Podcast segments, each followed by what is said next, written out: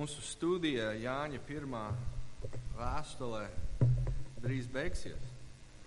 Mēs esam piektā nodaļā. Gan drīz beigās šodien mācības par lūkšanu.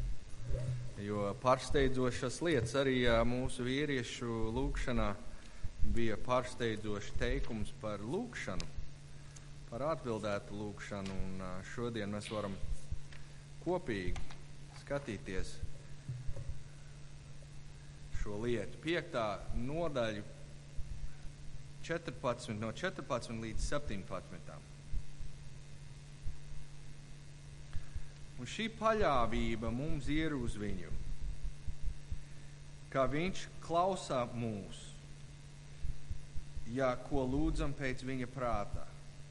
Ja zinām, ka viņš mūs klausa, ko vien lūdzam, tad zinām, ka saņemam to, ko esam no viņa lūguši. Ja kāds redz savu brāli daram grēku, kas nav nāves grēks, tas lai lūdz Dievu, un viņš tam dos dzīvību, proti tādiem, kas nedara nāves grēku. Ir nāves grēks, par to es nesāku, lai lūdzu. Katra netaisnība ir grēks, bet ir grēks, kas nav nāves grēks.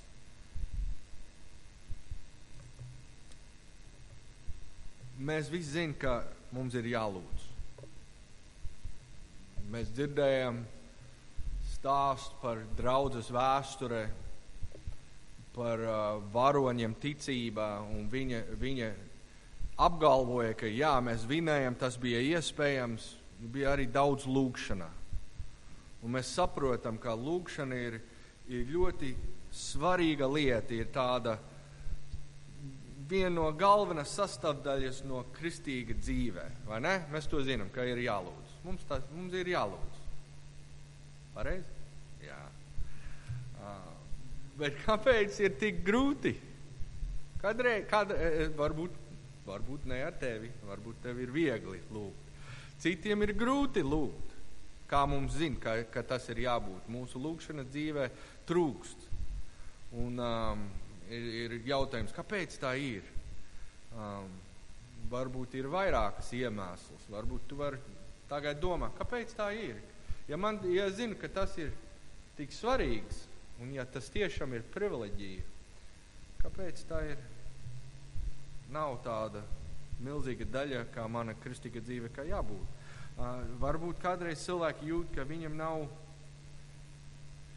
cienīgs tāda lieta ka viņam kaut kas viņam iekšā nav kārtība un pareizi, un viņam grūti lūgt. Citas reizes mēs saprotam, ka tā ir sātana uzbrukums. Sātans nepatīk, kad cilvēku lūg. Jo, ja mēs saņemam no Dieva caur lūgšanu, tad sātans zina, ka tas ir kā armija, ja tu cirt nost viņa tas supply line, tas, tas krāvas, kas nāk un dod viss, kas armijai ir vajadzīgs ja tu vari sagriezt to līniju, un viņa vairs nav tāda um, līdzekļus, lai karot, tad viņa zaudēs. Varbūt sātens arī zina. Ja es varu kaut kādu apstādināt tavas lūgšanas, sātens saka, tad tu zaudēsi. Nu, tā ir garīga cīņa.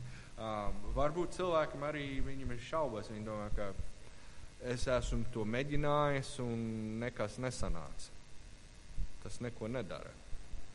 Lūkšana.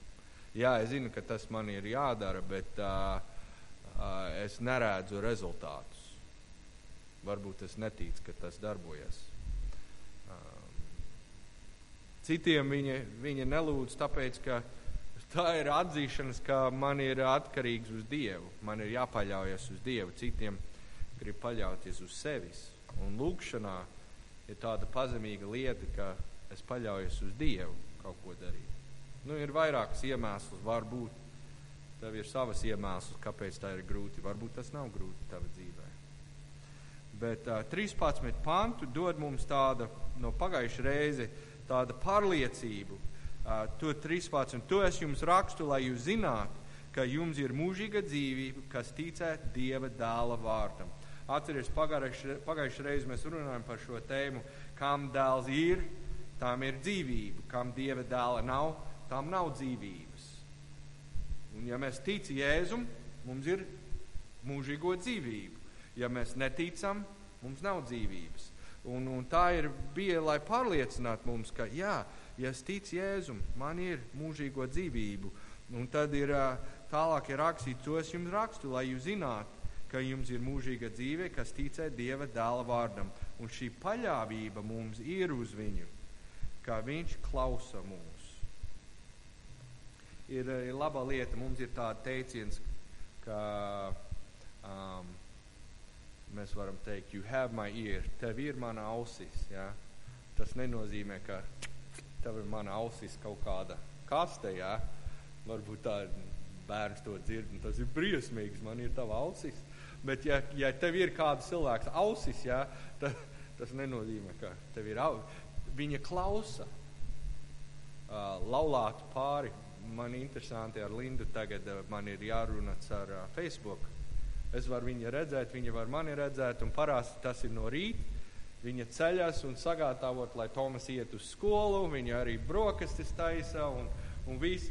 Un uh, es runāju, un viņa visu, ko dara, jā, visi, un cilvēki staigā un es runāju, un domāju, viņi man neklausa. Un tad eh, es kaut ko pārsteidzoši teicu, un viņa teica, ko? Un es saprotu, ka viņa gan klausa. Kaut arī viņa tūkstoši lietas var darīt, viss notiek. Man ir viņa ausīs, kaut arī kādreiz šķiet, ka man nav. Un, uh, tā ir laba lieta, zinu, ka viņi man klausa. Kaut arī nu, laulī, laulība dzīve kādreiz cilvēku neklausa. Uh, viņa kaut ko teica, un es teicu, ah, aha, aha, un es neklausu. Ja. Bet uh, mums ir brīnišķīga lieta, mums ir Dieva ausis. Wow, Dievs! Viņš mūs klausa. Um, tas būtu kaut kāda pārsteidzoša lieta, ja Latvijas prezidents man klausīja. Tas nekas, Dievs man klausa. Man ir viņa ausis. Un um, neaizmirst to, kad mēs lūdzam. Un te arī ir rakstīts, šī ir tā paļāvība mums ir uz viņu, ka viņš klausa mūs, ja ko lūdzam pēc viņa prātā. Ja zinām, ka viņš mums klausa, ko vien lūdzam, tad zinām, ka saņemam to, ko esam no viņa lūguši. Nu, ir vairākas vietas Bībelē, kur rakstīts, ja tu lūdz, tu saņemsi. Ja tu lūdzi, tu saņemsi. Jā, tas ir brīnišķīgs. Uzreiz ienāk prātā, ugh, man ir dieva ausis. Ja es lūdzu, es saņemšu. Mm. Daudz, daudz un dažādas domas ienāk prātu. Es varu lūgt par komforts. Es varu lūgt par uh, patīkamas lietas, lai mana dzīve ir vieglāka. Es varu lūgt, lai visas manas sēkas par to, ko es nepareizi darīju, ir vienkārši izdzēst. Es varu lūgt, lai visas manas problēmas tik risinātu. Es varu lūgt, lai mana dzīve vairs nav grūti. Man nav nekāda ciņas mana dzīvē. Visas šīs idejas arī ienāk manā prātā. Jā, Bet šai rakstu vieta un arī citas rakstas vietas palīdz mums saprast, ka mums ir jālūdz pēc Dieva prāta. Šeit arī ir rakstīts. Un šī paļāvība mums ir uz viņu, ka viņš klausa mums, ja ko lūdzam pēc viņa prātā.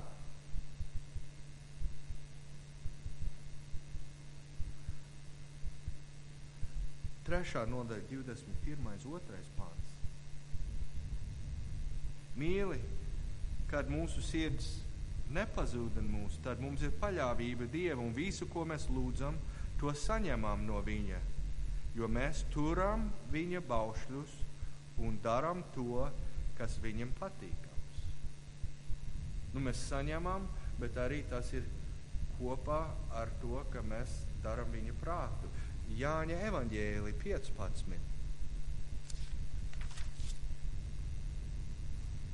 Septītais pāns. Jēzus māca, ja jūs paliekat manī un mani vārdi paliek jūsos. Jūs varēsiet lūgt, ko gribat, tad jums notiks.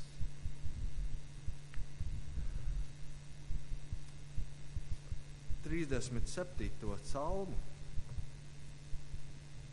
ceturtais pāns. Meklē savu prieku savā kungā, tad viņš tev dos pēc kā tava sirds ilgojas. Meklē savu prieku savā kungā, tad viņš tev dos pēc kā tava sirds ilgojas. Lūkas evanģēlija 22. pāns 42. Lūkas 22, 42.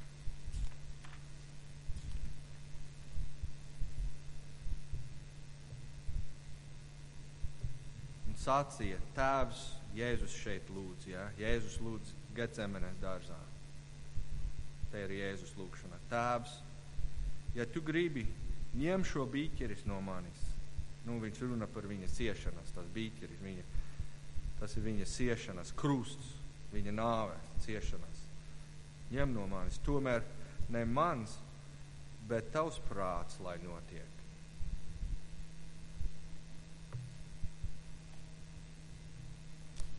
tad mēs saprotam, ka mūsu lūkšanā ir jābūt pēc Dieva gribu. Un uzreiz cilvēki teica, ah, tāda, nu, ok, nu, es redzu, ka, nu, es nedrīkst lūgt, kā es gribu, un viņš atbild, tad es negribu lūgt. Jo ir pārāk daudz tādu noteikumiem.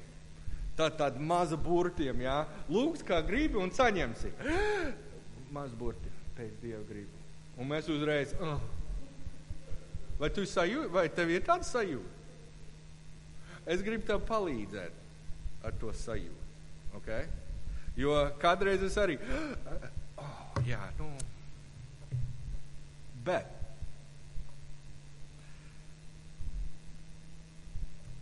ir jābūt skaidrs. Mums ir jā, jālūdz pēc dieva gribu, ar viņa sirds.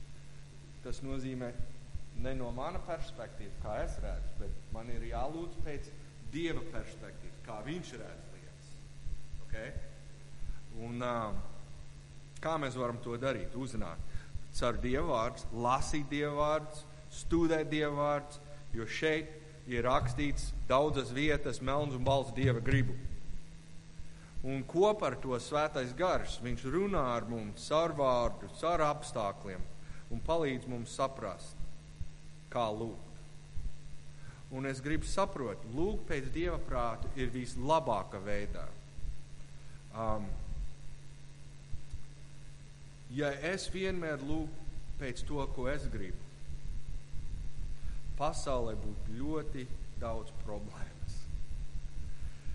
Atcerieties, kad uh, Jānis un uh, tie mācekļi, viņa, viņa negāja labi viņa kalpošanas, un viņa teica, kungs, lai, lūksim, lai debes, uh, uguns no debesīs nāk un iznīcinātu to cilvēku. Nu, labi, varbūt kādu dienu es esmu dusmīgs, jā, un es lūdzu tādu lūgšanu, un Dievs klausa manu lūgšanu, Viņš dara visu, ko es prasu, jā, un no dusmām es lūdzu, lai uguns nāk un sadedzinātu to BV, kas man gāja garām, jā, un pff, wow, varbūt tas nebija pareizi lūgšana, bet Dievs klausa man pēc mana prāta, un tas notika. Ok, tas var būt pārspīlēts, bet es esmu tikai cilvēks. Es nevaru redzēt, kas būs mana bērna dzīvē pēc 20 gadiem. Es nevaru saprast, kas būtu mana draudzene pēc desmit gadiem, pēc desmit stundas. Es nezinu. Es esmu cilvēks ļoti ierobežots, un ja es vienmēr lūdzu pēc sava prātu, savu gudrību, tad tas nebūs labi. Tas nebūs labi man, tas nebūs labi tev. Jā, Dievs, dod man visu, lai man vairs nav problēmas. Tas nav veselīgi. Un mēs to jau zinām, ka mūsu problēmas ir kā vingrinājums, lai mēs paliekam stiprāki, lai mēs augam. Ir iemesls, šīs lietas ir mūsu dzīvē. Un Dievs tas nebija kļūda, ka kaut kas šodien negāja, kā es vēlos. Dievam bija cits plāns. Un tāpēc es, es saku, tas maz rak, raksts, tas maz burtim. Dievs dod visu, ko prasa pēc Dieva prāta. Ja? Tas nav, tas ir, Dievs man glāba no sevis.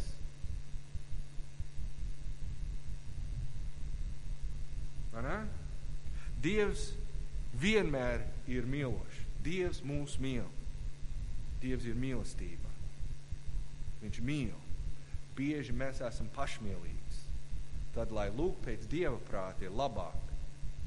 Dievs vienmēr zina, kas ir labāk. Viņš ir gudrs, viņš ir viszinošs. Ir vienmēr labi lūgt pēc viņa prāta, jo tā ir labāk nekā mana ierobežā, iere, ierobežot prāta. Viņa griba vienmēr ir vislabāk, jo viņš redz vislielāko bildi.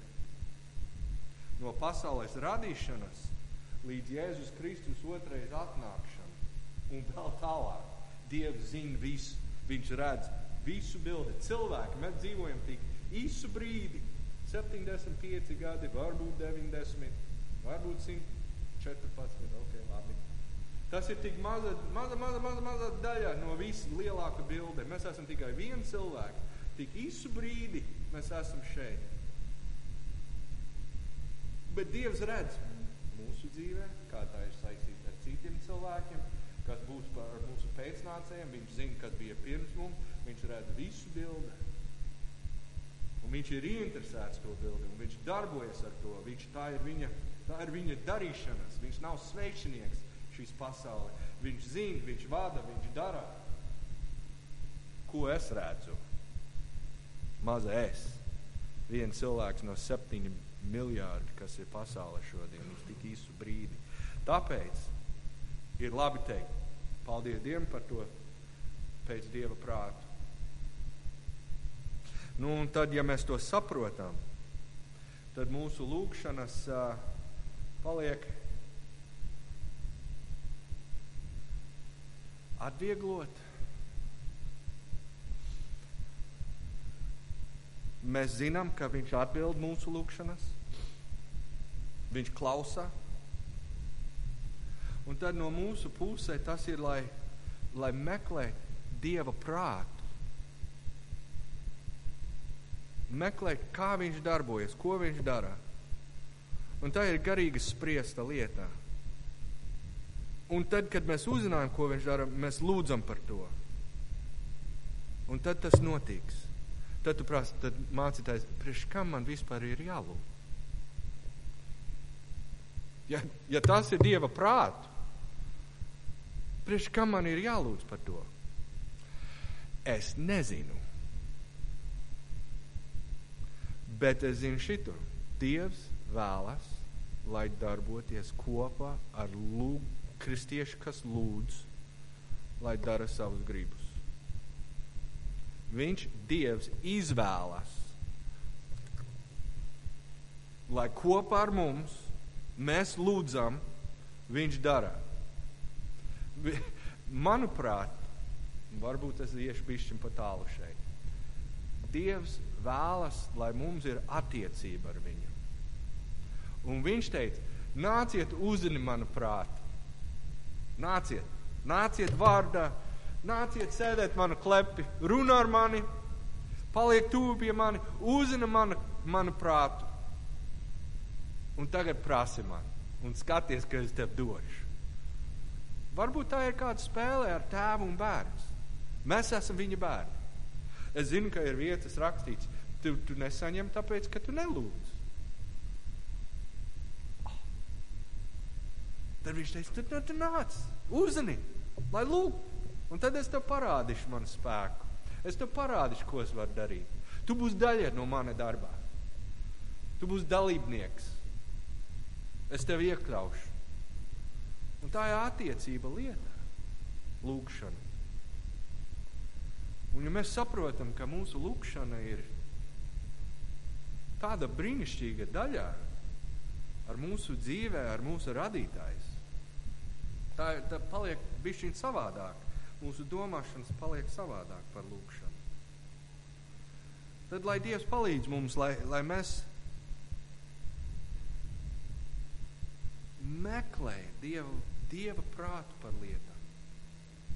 Lai mums ir tāda pazemība, lai saka, Dievs, Dievs varbūt es nezinu, kā lūgt. Varbūt es nesaprotu, bet es lūdzu. Šeit, es esmu. Es lūdzu par šo lietu. Dievs, lai tevs prāts notiek. Varbūt tā arī ir jādara. Nu, tā nav slikti. Un, uh, jā, tad, tad, tad lieta ir tā, ka mums ir jālūdz par to, ko viņš grib. Ar to saprašanas par to, ka viņš grib ir vislabākais. Un tad mēs varam lūgt ar pārliecību. Ir citas lietas, ko Dieva vārds mums raksta, kas ir jābūt, lai būtu atbildēta lūkšana. Un tie arī ir labi. Un, ja mēs pārdomājam par šīs lietas, tad mēs saprotam, kāpēc Dievs tā darbojas. Un, un uh, 66. psalmu.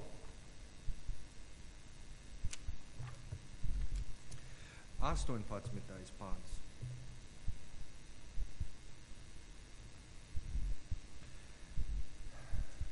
Ja es netaisnību turētu savā sirdī, tad tas kungs visu varonājis mani nebūtu uzklausījis. Um, kāpēc Dievs tā lika klāt? Nu, ja man ir tās grēks, ko es netiku galā ar Dievu, es palieku tāds paslēpta lieta, tas paliek tāda īpaši mīloša lieta, ko es negribu atlaist es praktizēju to grēku. Un tad es nāku pie Dieva, sēdēt Dieva tēva klepī, lai uzzinātu viņa gribu, lai lūgtu. Un viņš teica, pagaidi, pagaidi, tev, tev, ir, tev ir šis grēks, tev jātiek galā ar šo lietu. Um, tas ir starp mani un tevis. Es neklausu tavu lūgšanās. Es neklausu tavu lūgšanās. Tas traucē. Un uh, tas Tas ir no Dieva puses, ko viņš teica. Viņš grib, lai mēs tik galā ar mūsu grēku. Un, uh, tas ir labi priekš mums, ja mēs varam būt dzīvot šķīsta dzīvē. Jo tad augli no tās nāk ir labāk. Ja mēs dzīvojam ar grēku, varbūt šķiet jautrība vai mīloša lieta, bet tas vēd drīzāk vai vēlāk, tas vēd uz postu. Un Dievs negrib, lai tāda kaitīga lieta ir mana dzīvē. Un viņš teica, nu labi, tad nu, pirms es atbildētu lūgšanu, pirms mēs darīsim šīs ļoti tuvu attiecības lietas, kā lūgšanu, tev ir jātik galā ar šo grēku, lai, lai tas nav, lai tas tev nekaitinā. Ko par to Dievs ir svēts? Un svētumu un grēku un, un neiet kopā. Bet uh, nu, tā ir viena rakstu vieta, ko jāņem vērā, kamēr mēs lūdzam par mūsu bērniem, kamēr mēs lūdzam par mūsu draugu, kamēr mēs lūdzam par tiem, kas ir tuvu pie mums, ar lielas problēmas, un mēs nākam Dieva priekšā. Tā ir milzīgs stimuls, lai tik galā ar mūsu grēku savā dzīvē, lai Dievs klausa mūsu lūgšanā. Um, Jēkaba vēstulē ir vēl viena tāda vietas, kur uh, palīdz mums saprast, kas var kāvēt mūsu lūgšanās. Jēkaba vēstule, 4. nodaļa, 2. 3. pants. Jūs iekārojat, un jums nav. Jūs slepkavojat un skaužat, un nevarat iegūt. Jūs cīnāties un karojat, jums nav, tāpēc, ka jūs nelūdzat Dievu. Jūs lūdzat un nedabūjat, tāpēc, ka ar ļaunam sirdim lūdzat, lai to šķiestu savas karības. Oh. Nepareiz motīvs. Mēs lūdzam tādu pašmīlību veidā un iemeslu dēļ. Dievs saka, nē, tu nesaņemsi. Māte evaņģēlija 21. pāns, 22. Uh, 21. nodaļa, 22. pāns.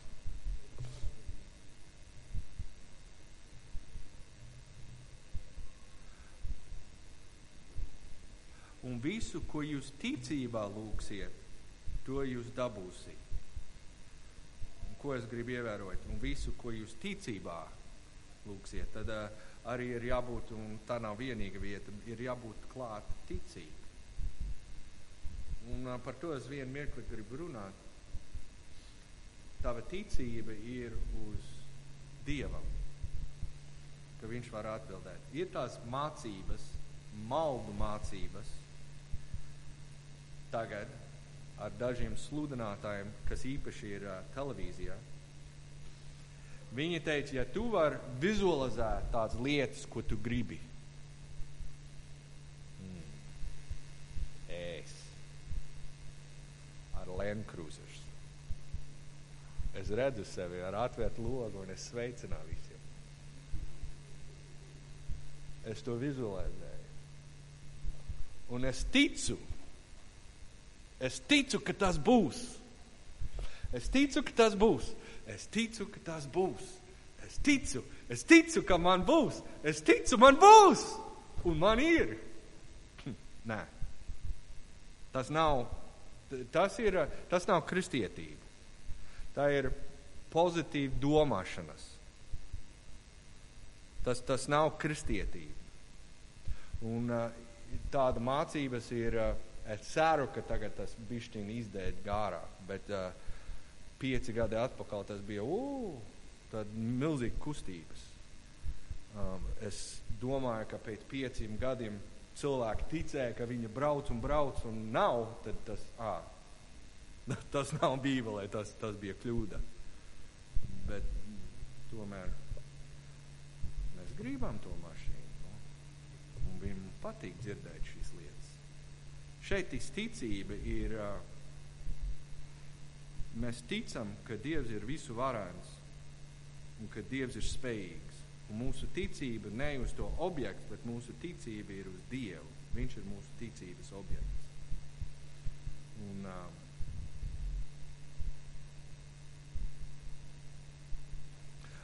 ejam tālāk, Jāņa evaņģēlija 14. Sastā nodaļa. Sastais pants.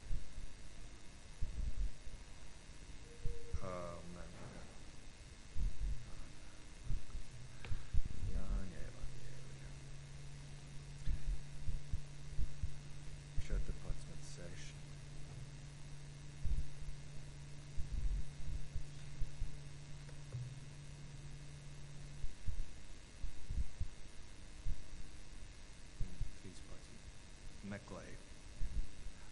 13, 14, 13. Un visu, ko jūs lūgsiet manā vārdā, to es darīšu, lai tēvs tiku pagodināts tālāk.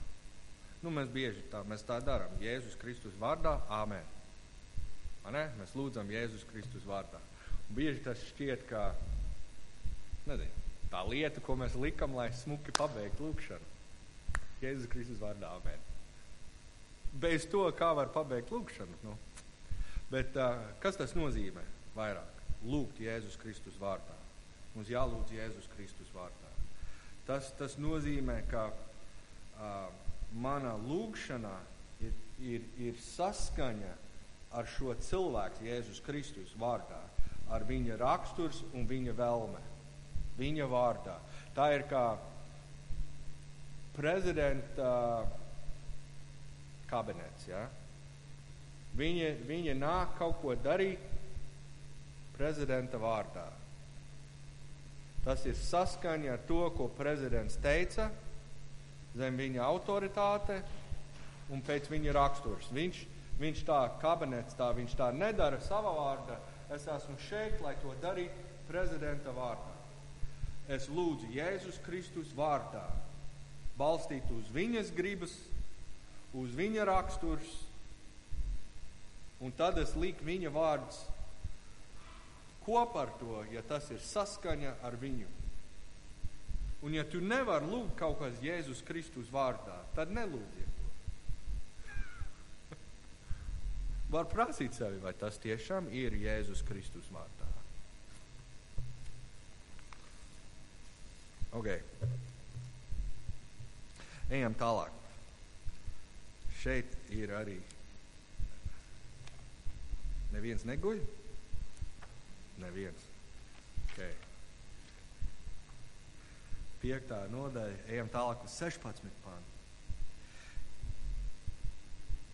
Ja kāds redz savu brāli daram grēku, kas nav nāves grēks, tas lai lūdz Dievu, un viņš tam dos dzīvību, proti tādiem, kas nedara nāves grēku. Ir nāves grēks, par to es nesāku, lai lūgtu.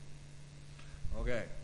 Mēs varam šeit, ir dažas lietas, kas tas nozīmē, bet galvenā ideja ir šeit. Ir mēs varam droši lūdzu par mūsu brāli un māsu. Lūdzu viens par otru, ne tikai par sevi. Bet ir pareizi, ja mēs lūdzam par citiem, lai viņam palīdzētu. Un tāda lūkšana ir efektīva. Es atceros par ilustrāciju par manas mammas lūgšanas mana dzīvē un kā viņa lūdza par mani. Viņa bija tāda posma mana dzīvē, kad uh, garīgām lietām bija vis tālāk no mana prāta. Un man mamma to redzēja un saprot. Tas bija ļoti smagi viņai, un viņa sāka lūgt Dievu par mani. Ar asarām. Viņa lūdz par mani. Un, um, un es varu teikt, ka ir vairākas veids Dievs arī klausa viņa lūgšanā, un Dievs sāk runāt ar mani. Un tas nebija tā, ka es sāku meklēt Dievu. Tas, tas bija mana mammas atbildēta lūgšana. Un uh, mēs varam droši lūgt viens par otru. Un tas ir svarīgs. Un, un it īpaši mamma par viņu bērniem, un tēvs par viņu bērniem. Bet arī tas ir svarīgs, lai mēs to darām viens otram draudzē. Tas ir uh, mūsu pienākums. Ja mēs redzam, ja mēs ievērojam, ka viena no mūsu brālis vai māsa Kristus ir ieķerta kaut kāda grēka, ir viegli skaties uz otru pusi. Mm. Bet to, kas mums ir jādara šeit, ir jālūdz par viņu. Lai Dievs viņu glāb no šīs lamatā, lai Dievs atgaismo viņu, lai Dievs brīdina viņu, lai Dievs dara tādu darbu viņa dzīvē, lai viņa tik vaļa no šīs grēka. Un beidīgi teikt, ka kādreiz kristiešiem viņi jūt, ka viņiem ir kaut kāda sacensība ar citiem kristiešiem. Ejam uz debesīs, ejam uz debesīm, ne, ne, nekrīt no, no ceļiem, ejam uz debesīm, skaties uz jēzu. O, oh, es labi iet.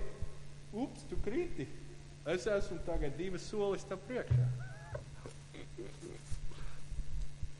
Piedod Dievs, ka, ja mēs tādi esam. Ja, ja kāds cits krīt grēku un mēs jūtam labāk par to, par sevi, jo mēs nekrīt kauns tevi, kauns mans, ja tā ir sirds. Mēs, mums nav, šis nav sacensība. O, es tagad dzīvoju labāk nekā tu, tu kriti. Kas tas ir? Grēks. Pilnīgi otrādi. Mums ir jābūt sirds. Ej, nu, man sirds sāp, es gribu tev palīdzēt. Ne tenkot nav kāda ūsulīga stāsts, lai stāstītu citiem, bet nē, lai palīdz, lai selp. Nav lai, o, tagad es jūtos labāk.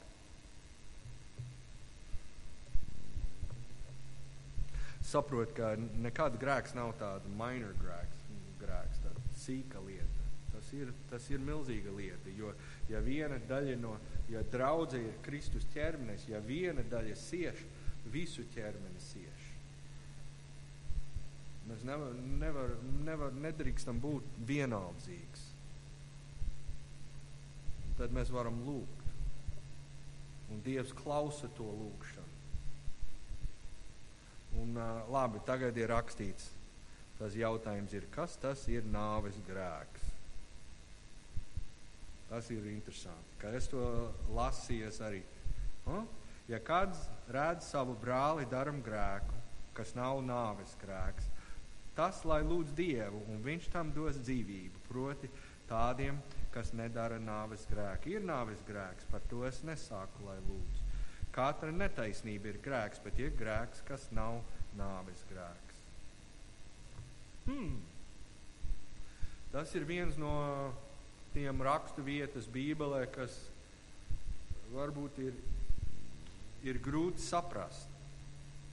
Ir grūti saprast. Ir, ir vairākas paskaidrojums, kad es lasīju, studēju par to. Dažiem domāju, ka tas ir kaut kāds specifisks grēks, un viņas par to Dievs viņa nogalina. Saka, vai tas notiek? Jā, tas Mūzus nomira. Jā, viņš grēkoja, viņš nomira, viņš negāja Kanāna zemē. Um, Ananija un Safīra, viņa meloja par to, ko viņi darīja svētā garā. Viņa nomira.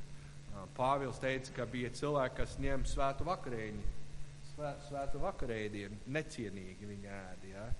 Um, viņi daži, kas nomira.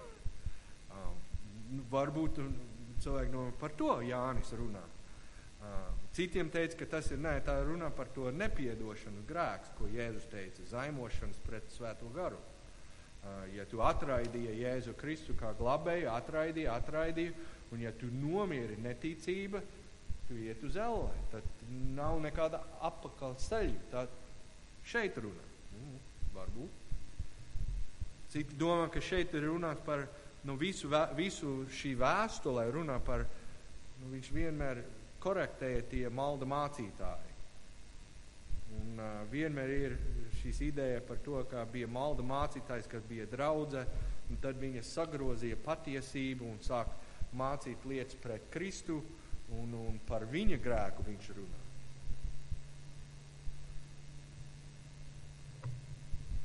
Labāk nedzīvo grēkā, lai tev nav jāuzzina, kas ir tas grēks, kas ved uz nāvi. Bet es domāju, ka nevar kļūdīties, ja, ja tu vienkārši lūdz par brālis, kas krīt grēkā. Tā ir tā galvenā ideja.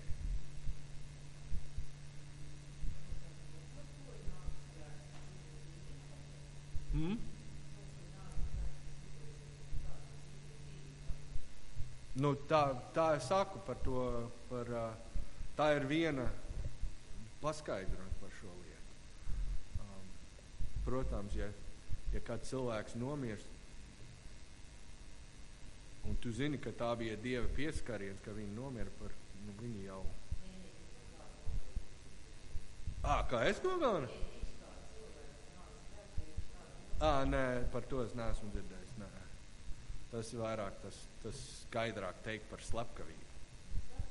Jā. Es neesmu.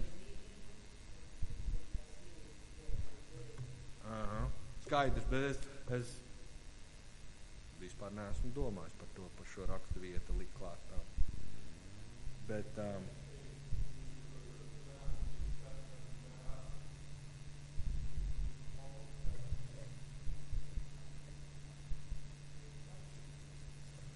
Labi, pabeigsim svētkrunu ar šo lietu, ka ja mēs gribam, lai būtu auglīga lūkšana dzīvē, pirmā lieta ir uzticēt Kristum. Tev jānāk viņa ģimenē kā viņa bērns. Tev jātik atpestīts no grēku. Jāatzīst savus grēkus, jātic Jēzum, jābūt piedzimt no augšiem. Tagad tu esi ne sātana ģimene, bet dieva ģimene. Tu esi viens no tiem, ko var sēdēt tēva klēpīt un būt attiecība ar viņu. Tas ir numur viens. Otra lieta, ja tu gribi lūgt pēc dieva prātu, lūgt par tādas lietas, kas ir rakstīts svētos rakstos. Ir daudz apsolījumu, ko Dievs dod. Ja Dievs to apsola, tad tā ir pēc viņa prāta. Piemēram, par mieru. Ja tev nav miers, Jēzus apsolīja, ka Viņš dos mums mieru. Lūdziet par to! Viņš tev dos. Tā ir pēc Dieva prāta. Ir daudz lietas, kas ir pēc Dieva prāta. Mēs varam lūgt caur, caur rakstiem.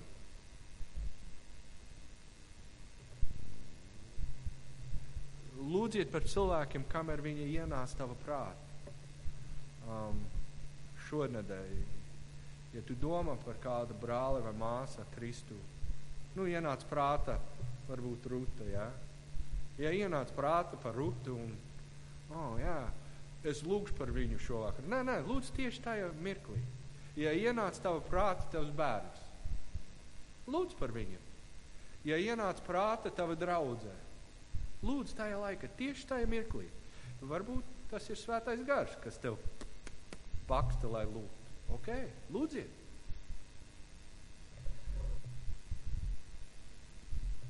Kamēr tu lūdzi, arī klausīt Dieva balsi sirdī. Um, kā saku, tāda lūkšana ir uh, tāda liela veida daļa no mūsu, mūsu attiecība ar Dievu, mūsu saskarsme ar Viņu. Un kad mēs meklējam Viņa gribu, kad mēs mēģinām saprast lietas no Viņa veidoklis. Un tad, ja mēs sākam lūgt par to, tad atver sirdi, lai, lai klausītu Dievu. Varbūt viņš teica, lūdziet tāda veida, lūdziet par šito. Tad tu lūdziet, un Dievs dos. Atbildēta lūkšana ir brīnišķīga lieta saņemt. Jā. Nākamā nedēļa, es domāju, varbūt mēs palī, pabeigsim pirmā, Jāņa pirmā vēstule. Ja tev ir laiks, varbūt izlasīt vēstulē no jauna vēlreiz. Um, atgādināt par to visu, ko mēs iemācījām no šī brīnišķīga vēstule. Un, um, noteikti um, baudīt tādu labāku lūkšanu šo nedēļu, tādu laiks kopā ar Dievu. Piecelsimies un lūksim Dievu kopā.